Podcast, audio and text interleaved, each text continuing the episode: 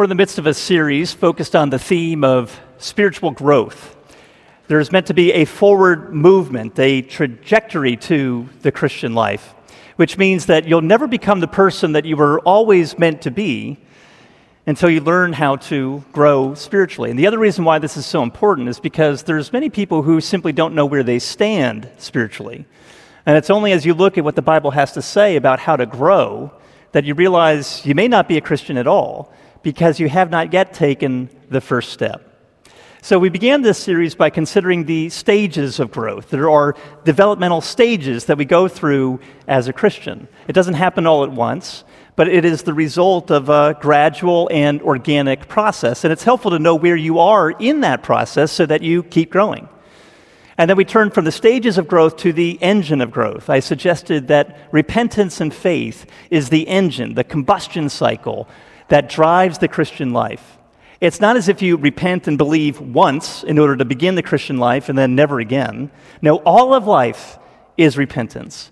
This ongoing cycle of repentance and faith is what propels your growth in grace. And now, today, I'd like us to turn to the key to growth. What's the essential key? What's the single most important thing you need to know and understand and appreciate in order to grow spiritually? Well, the answer may surprise you. The answer may be a doctrine that you've never heard of before, or if you have, it is at least the one that you are most likely to take for granted. So, what I'd like us to talk about today is what theologians refer to as union with Christ. Now, this is simple in expression, union with Christ, and yet it is profound in its implications. The problem with union with Christ is while it's easy to say, it's hard to imagine. And so I'm going to try to use as many examples and illustrations and analogies as I can to help it become more concrete for us. So we'll begin by looking at Colossians chapter 3. And as we do, I'd like us to consider three questions What is union with Christ? How does it work? And why does it matter? So let me invite you to open up a Bible to Colossians chapter 3. You'll find the passage printed on page 984 in the Pew Bible. It's also printed in your order of worship. I'll be reading verses 1 through 4. If then you have been raised with Christ, seek the things that are above, where Christ is, seated at the right hand of God. Set your minds on things that are above, not on things that are on earth. For you have died and your life is hidden with Christ in God. When Christ, who is your life, appears, then you also will appear with him in glory. This is God's word. It's trustworthy and it's true, and it's given to us in love. Will you pray with me? Father, we acknowledge that apart from you, these words will remain nothing more than letters on a page. Apart from you, your Bible will remain a closed book. And so we pray that the same Spirit that once inspired these words will now illuminate them for us so that your word might catch fire and burn within our hearts, leading us to a real encounter with Jesus. And it's in his name that we pray. Amen. Well, first off, what is union with Christ? I've said that to be a Christian means that you undergo a transfer of trust you transfer your trust from yourself to Jesus for your standing, for your acceptability before God. And to put it simply, then, union with Christ means that faith so unites you to Jesus that everything that is true of him becomes true of you. Everything that is true of Jesus becomes true of you. Now, this is the key to the Christian life. This is the fountain, this is the spring out of which every other blessing flows. You don't have anything else in the Christian life without union with Christ. There's no forgiveness for sin, no reconciliation, no transformation, no change, no growth, no purpose or mission in the Christian life without this union. So, what is this? What is this union with Christ?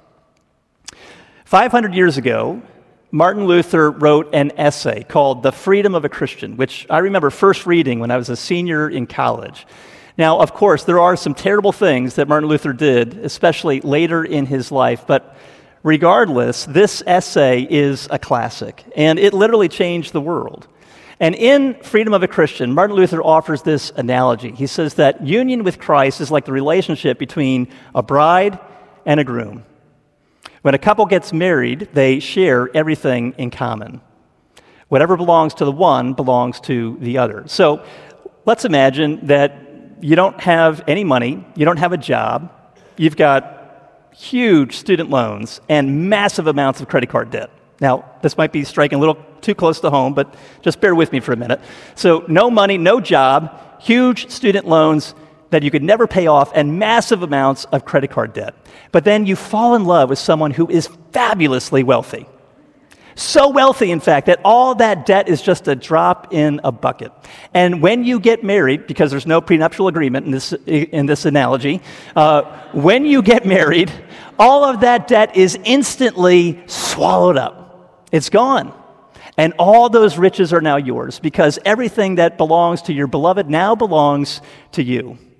Now, Luther used that analogy to look to our relationship with Jesus. See, he says that when we're united to Jesus by faith, then everything that belongs to him now belongs to you. He takes what is yours and gives you what is his. Now, in this analogy, he says that Jesus is the rich, faithful husband, and he rather colorfully describes us as the poor, unfaithful bride.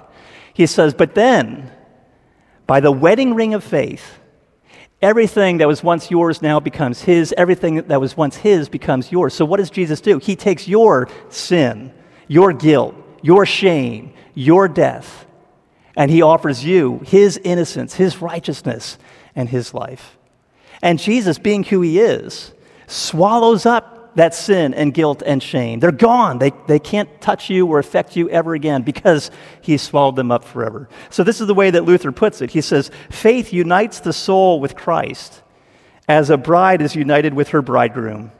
By this mystery, as the Apostle Paul teaches, Christ and the soul become one flesh. And if they are one flesh, and there is between them a true marriage, indeed the most perfect of all marriages, since human marriages are but poor examples of this one true marriage, it follows that everything they have they hold in common, the good as well as the evil. So let us compare these, and we shall see inestimable benefits. Christ is full of grace, life, and salvation. The soul is full of sins, death, and damnation. Now let faith come between them, and sins, death, and damnation will be Christ's, while grace, life, and salvation will be the soul's. By the wedding ring of faith, he shares in the sins, death, and pains of hell, which are his brides. As a matter of fact, he makes them his own and acts as if they were, they were his own, and as if he himself had sinned. He suffered, died, and descended into hell that he might overcome them all. Thus, the believing soul, by means of the pledge of its faith, is free in Christ, its bridegroom, free from all sins, secure against death and hell, and is endowed with the eternal righteousness, life, and salvation of Christ its bridegroom. So you see that he takes everything that was ours and gives us everything that was his. Jesus not only died the death that you and I should have died on the cross in our place, but he also lived the perfect life that we should have lived. And therefore, if we're united to Jesus by faith, everything that is true of him becomes true of us. So God treats us as if we had already died on the cross for our sins. Our past can never be held against us any longer. And not only that, he treats us as if we had lived the perfect, obedient life that Jesus lived. So God does not relate to you on the basis of who you are or what you've done, but rather by sheer grace, he relates to you on the basis of who Jesus is and what he has done for you. And more than that, God loves you with the same love and to the same degree that he loves his one and only Son. If you're united to Jesus by faith, that means that you're as united to Jesus as Jesus is to the Father and that is 100%. Now, the point that I want to make here is that, as in all human relationships, you're either married or you're not. You can't be a little bit married. And so it is with our union with Jesus. You're either united to Jesus by faith or you're not. But if you are united to Him by faith, if you're a Christian, well, then it means that all of this is true for all of us all the time. It doesn't fluctuate or change. This is the reality, the core reality that we must live by. And that is why this is the key to the Christian life. Everything else springs and flows from this. And that is precisely what Paul is talking about in Colossians chapter 3. In fact, the whole letter of Colossians is, is essentially uh, uh, uh, an exposition on this theme of union with Christ. So at the beginning of this chapter, Paul essentially is saying, look, if, if Jesus died on the cross, if he was raised again from the grave, and if he is now seated at the right hand of God in glory, and you're united to him by faith, if everything that's true of him is now true of you, well, then you have died to your old life. You have already been raised to new life in him, past tense, and you are now seated next to him through the Holy Spirit in glory. In other words, Jesus shares his reign and rule with you over this new creation that he's bringing into existence as we pray for his kingdom to come to bear on this earth as it is in heaven. And that becomes especially clear when you look at the details. So in chapter 2, the immediately preceding chapter of Colossians, Paul says, You have been buried with him in baptism, and you have been raised with him through faith. And then here in this passage today, verses 3 and 4, he says, For you have died. You have died, past tense, and your life now is hidden with Christ in God. And when Christ appears, who is your life, you will also appear with him in glory. So everything that is true of him becomes true of you. Now, what's kind of amazing here is that Paul had to invent new words to describe this reality.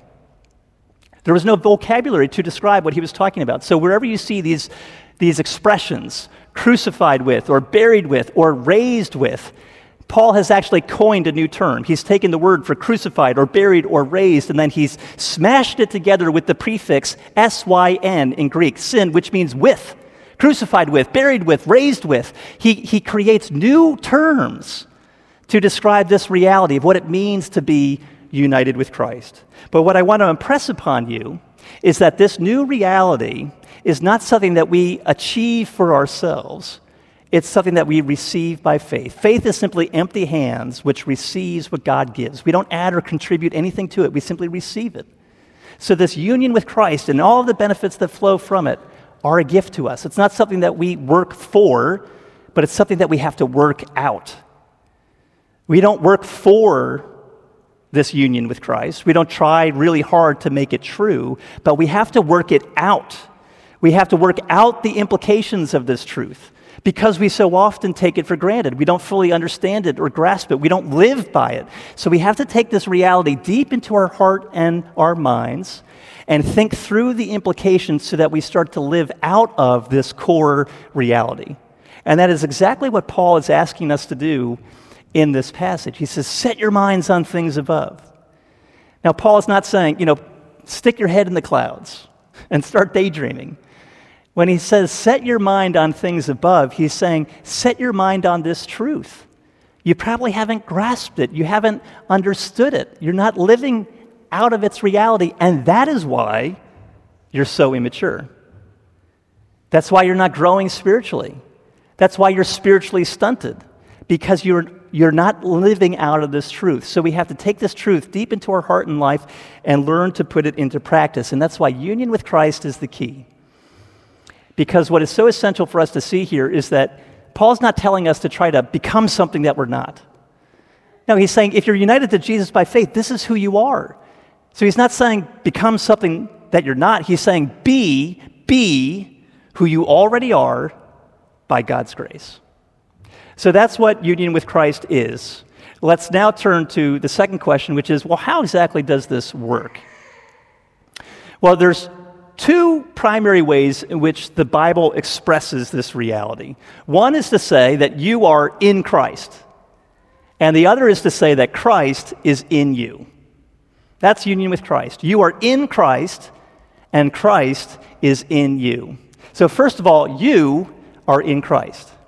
Now, it's sort of interesting that the term Christian only appears three times in the entire New Testament.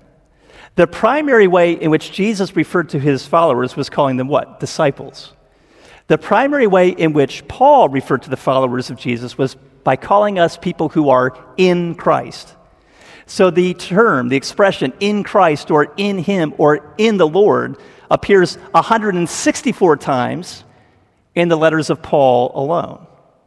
But what exactly does it mean to be in Christ? That still might sound a little abstract. Well, to be in Christ doesn't mean that you are inside Christ, like you might put tools inside a toolbox. but rather to be in Christ means that you are organically connected to Jesus. In the same way that a branch is in the vine, or that your head is organically connected to your body. And that's exactly the images that both Jesus and Paul use to describe this truth. In John 15, Jesus says famously, I'm the vine and you are the branches. If you remain in me, if you abide in me, if you stay put in me, you will bear much fruit. Apart from me, you can do nothing. So the point is that if you are in Christ, you will grow, you will bear fruit. Now, the Apostle Paul uses the image of the head and the body. He says this in the immediately preceding chapter in verse 19. He says, They've lost connection with the head, from whom the whole body, supported and held together by its ligaments and sinews, grows as God causes it to grow. Now, on the one hand, we might stumble on this analogy a little bit because I think ancient people had a different understanding of human physiology. We don't really think of the body being dependent upon the head in order to grow. And yet, we still get the idea, right? Your body would not grow if your body was severed from your head, right? So the, the two need to be organically connected to one another. But if you are, if you're organically connected to Jesus, if you are in Christ, then you will grow. It's guaranteed. It's bound to happen. Why? Because you are connected to the life source, you're connected to the power source. So, on the one hand, union with Christ means that you are in Christ. But the second thing is that Christ is in you. And this is perhaps even more astounding.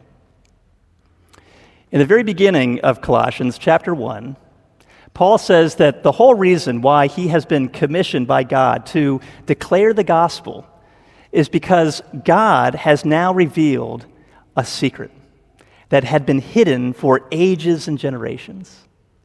He, he refers to this secret as a mystery. This mystery has been hidden for ages and generations, but now it has been disclosed to God's people. Now, when Paul uses that word mystery, he's not talking about a puzzle or a riddle that is inexplicable or unsolvable, like an unsolvable crime. But rather, when he uses the word mystery, he's talking about something that is unknown and undiscoverable until it is revealed. And so, what is this mystery that has been hidden for ages and generations, but now has been revealed? Well, Paul goes on to say it's this Christ in you, the hope of glory. Christ in you, the hope of glory, is what life is all about. This is the greatest mystery the world has ever known. Paul's saying that this is God's intention from before the beginning of the world. His goal was always to dwell within us, to make his home within us. The very power of God, the transcendent, infinite God in us. Christ in you is the hope of glory. This is what life is all about. On the night before his death, Jesus sadly tells his disciples that he's only going to be with them a little while longer and that where he is going, they cannot come.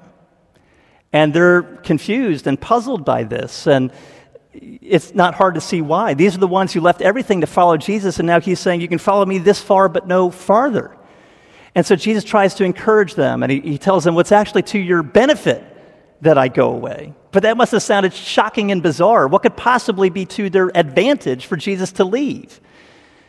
Well, the only thing that would be better than having Jesus beside them would be to have Jesus within them. And that's precisely what Jesus promises. He says, I must go away, but it's to your advantage that I do, because I'm going to ask the Father to send another helper to be with you forever. You know him because he has been with you, but now he will be in you. Now, what other helper could possibly be comparable to having Jesus? Well, only the Spirit of Jesus.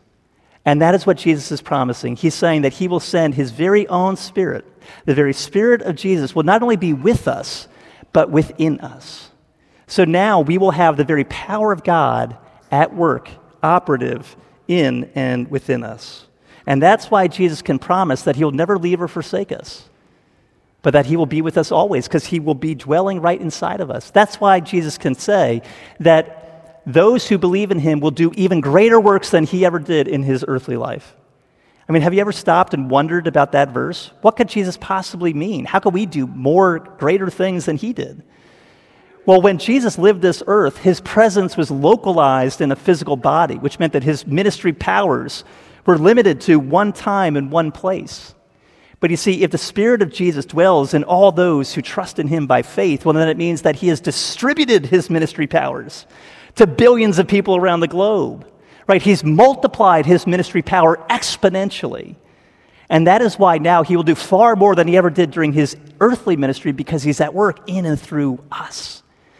But I want you to get a, a handle on what Jesus is promising us here. He will be within us, Christ in you, the hope of glory. Think about that.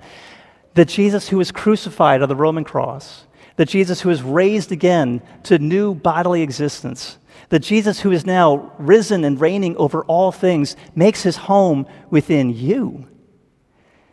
By faith, you are as united to Jesus as Jesus is to the Father, which is 100%. That is the power that is now at your disposal. Does that not wow you? Does, not, does that not thrill you? Does that not excite you? It should. And if it doesn't, it shows how farther we have to go to grasp this reality and to make it our own. So, what difference then does all of this make? If union with Christ means that you are in Christ and Christ is in you, why does it matter? Well, I spent this week reflecting on verse 3 when Paul says, You have died, and your life is hidden with Christ in God. When Christ, who is your life, appears, you also will appear with him in glory. And I started wondering, turning over in my mind, what does it mean to be hidden with Christ in God? What does that word hidden mean? Well, on the one hand, if something is hidden, it means that you can't see it. And that certainly is a essential aspect of what Paul's trying to talk about here. He's saying that this is the great mystery that was hidden for ages and generations, but which has now been disclosed Christ in you. And therefore, this reality that we now have access to doesn't make sense to a lot of people if they don't share our faith, right? This truth is still hidden from their eyes. But part of the problem is this truth, this reality might remain hidden to us, even if we are the beneficiaries of it. We, we might have put our faith in Jesus, and yet the reality of what he's accomplished for us and what we now have access to continues to remain hidden. We don't see it, we don't appreciate it, we don't act out of it. But there's a second way in which the word hidden is used, right? If something is hidden, it means that it is hidden away. And therefore, no one else can touch it. It's utterly safe, utterly secure. And that is the additional aspect of what Paul's trying to tell us here that if you are in Christ, you are absolutely safe.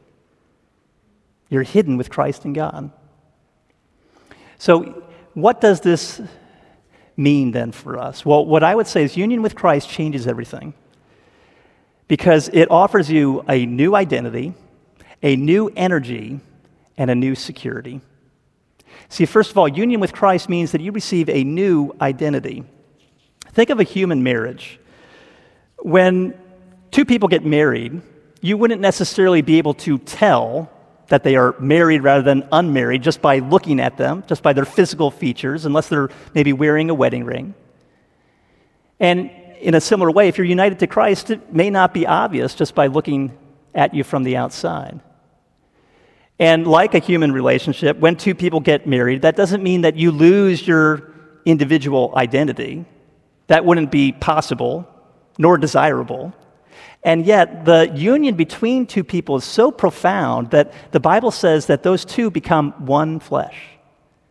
And that is exactly what Paul is telling us about our union with Jesus. We don't lose our individual identity when we become united to Jesus, but we become one flesh with him, which means that we become even more than we were before. But we don't lose our own unique personality. Look, God knows you, He loves you, He made you. He knows what makes you unique and special. But he also knows that you will never become your truest self until you are united to him by faith. Why? Because he made you to be united to him.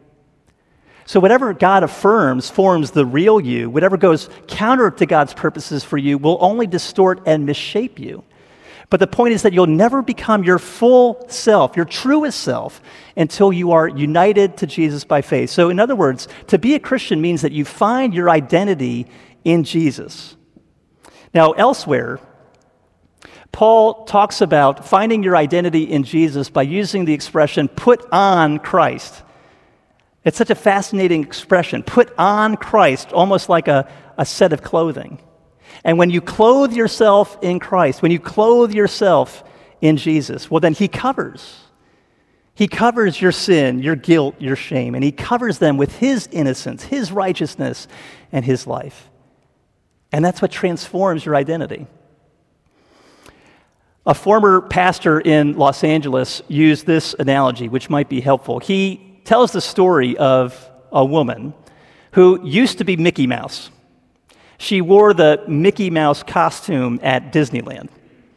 And the experience of being clothed in Mickey, of being clothed in Mickey's righteousness, helped her understand what it means to be clothed in Christ, to put on Christ. Because she talks about how when she was growing up, she, she pegged her sense of self, her, her sense of identity on behavioral modification. So she felt like if I was a good person. If I did good things, then I was loved. But if I did something bad, well, then I was rejected. But then when she put on that Mickey Mouse costume and started walking around Disneyland, what happened to her? Well, regardless of what she did that day, regardless of how she might have been feeling in the moment, people rushed towards her. They rushed towards her with love, with joy, with eagerness, with excitement. And she realized, right, like, you know, in a way, this provides us with a picture of what it is like to be clothed in Christ. Because if you are clothed in Christ, when God looks at you, he sees you hidden with Christ. He loves you with the same love and to the same degree that he loves his one and only Son. He treats you as if you had lived the life, the perfect life that Jesus lived. And you see, that began to help her transform her sense of self. But the difference here is that when we put on Christ, we're not wearing a mask. You know, we're not masquerading behind a, a false identity, right? This is not a temporary fiction based on a subjective experience, but rather this is a permanent truth based in a objective reality. That objective reality is that faith so unites us to Jesus that everything that is true of him becomes true of us. We are as united to Jesus as he is to the Father. So to be a Christian means finding your identity in Christ, and that is what we most need and I would suggest that this is what we need, especially as modern people. As modern people, we tend to think that we have to be free to create our own identity in order to be our authentic selves. We have to create our own identity, regardless of whether it's based in reality or not. And on the one hand, that can be somewhat ennobling because no one's standing in the way, no one's restricting you, no one's forcing you to be something that you don't want to be. But on the other hand, there is a flip side to this. Creating your own identity can be paralyzing because there's so many options to choose from. Who should I be today? It can be exhausting because there's too much pressure to perform. And it can be depressing because there's too many unmet expectations. But you see, if you find your identity in Christ rather than creating an identity for yourself, then your identity is not fluctuating based on your ever shifting preferences and choices and accomplishments and, and affiliations. You don't have to prove yourself anymore. You don't have to manage your reputation. You can rest. You can rest in Christ. You know who you are in Him. That gives you security, that gives you confidence, absolute confidence to move out into the world in strength. So, to be a Christian means that you find your identity in Jesus. You don't have to create an identity for yourself by trying to find yourself but rather you discover who you really are by being found in Christ. And that's the way Paul puts it in Philippians 3. He was found in Christ, he didn't find himself. But this uh, union with Christ not only gives us a new identity, it also gives us new energy. We live out the Christian life, life not only not through our own power, not on our own steam, but with the power, the energy that he instills within us. John Calvin put it like this He said that union with Christ is the result of the secret energy of the Spirit. And I love the way that he puts that. We're, we're not relying on our own strength, or our own power.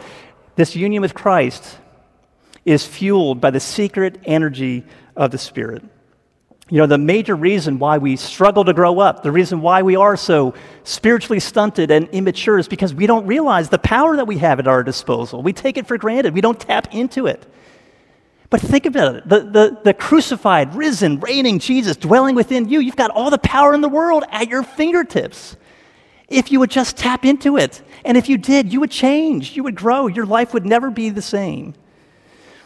So let me give you uh, another analogy. This one is definitely not very serious, but it comes from that same pastor in LA. Uh, they must love their fictional characters in Hollywood. Because what I'd like us to do now is to compare two superheroes. But, you know, this carries resonance in my household because it seems like Marvel and DC superhero movies are on constant play in the living room. But what I'd like you to do is compare Batman with Spider Man. Batman and Spider Man. Okay, so what makes Batman a superhero? Well, he's strong, but he's also very, very rich as Bruce Wayne, which means that he's got great tech. He's got the Batmobile, he's got the Batplane, he's got a grappling gun. So his superhero status is based on his external possessions. That's what makes him a superhero. But what about Spider Man? Well, Spider Man has his, uh, his gadgets, his accessories.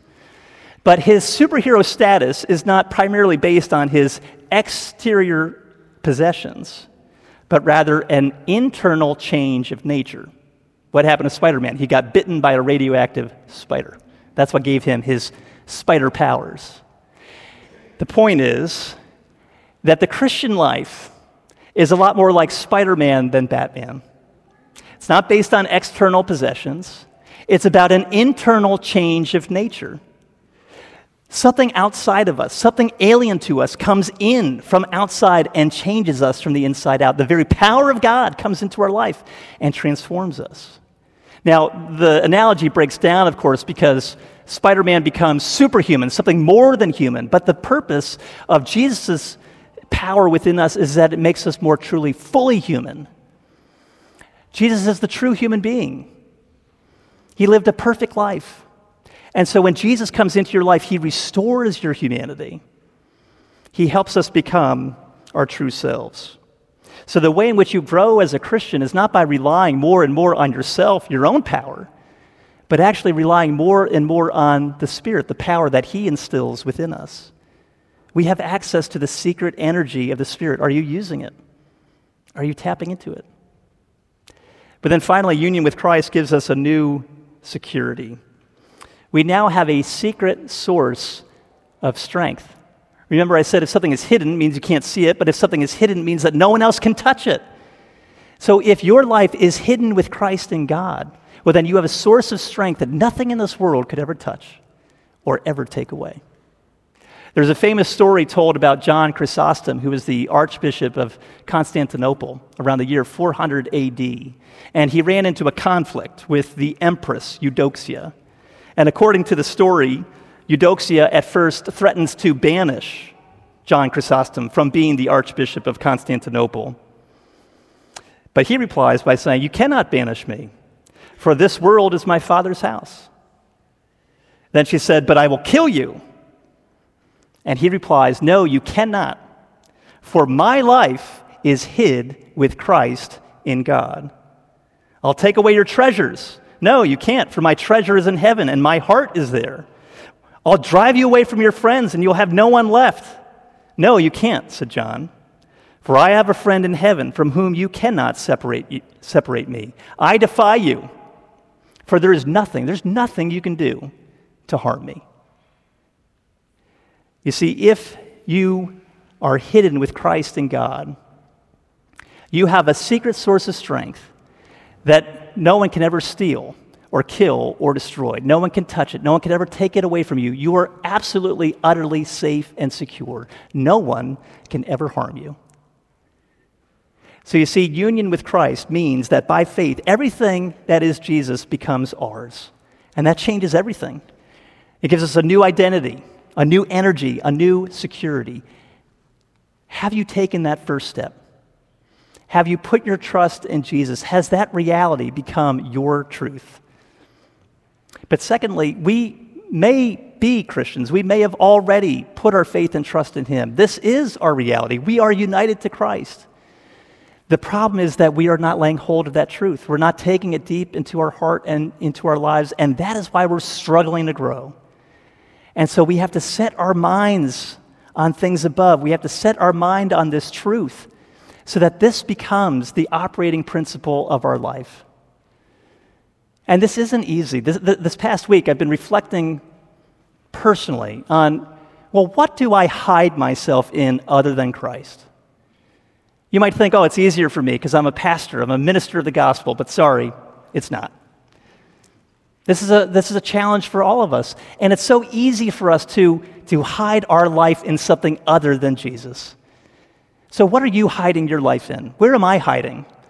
Where am I looking for ultimate sources of significance and security other than Jesus? Well, I'll tell you, it's so easy for me to try to hide myself in my performance or my accomplishments or what other people think of me. You know, I try to win praise, avoid criticism, but none of those things are ultimately safe and secure.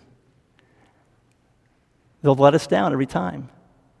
And so, for each of us, we have to think about well, where am I hiding myself? My life is hidden with Christ and God. And that tells me who I am. That gives me the power to live my life. And that provides me with ultimate security that nothing in this world can ever touch. Jesus is not asking you to try to become something that you're not. No, he's telling you to be who you already are. By faith, Jesus has already given you everything that is his. They're now at your fingertips, at your disposal. Tap into that resource, and you will change. You will grow. Let me pray for us. Father, we acknowledge that union with Christ may be simple to express, but it is profound in its implications. But because it is a little bit abstract and hard to get our minds wrapped around, it may be the one idea that we are most likely to take for granted. But we pray that that would no longer be the case. That you would so impress upon our hearts and minds the importance of this truth, that we would lay hold of this reality, that it would utterly change us from the inside out Help us to receive and to live out the new identity, the new energy, and the new security that we have found in and only through Jesus. And it's in His name that we pray. Amen.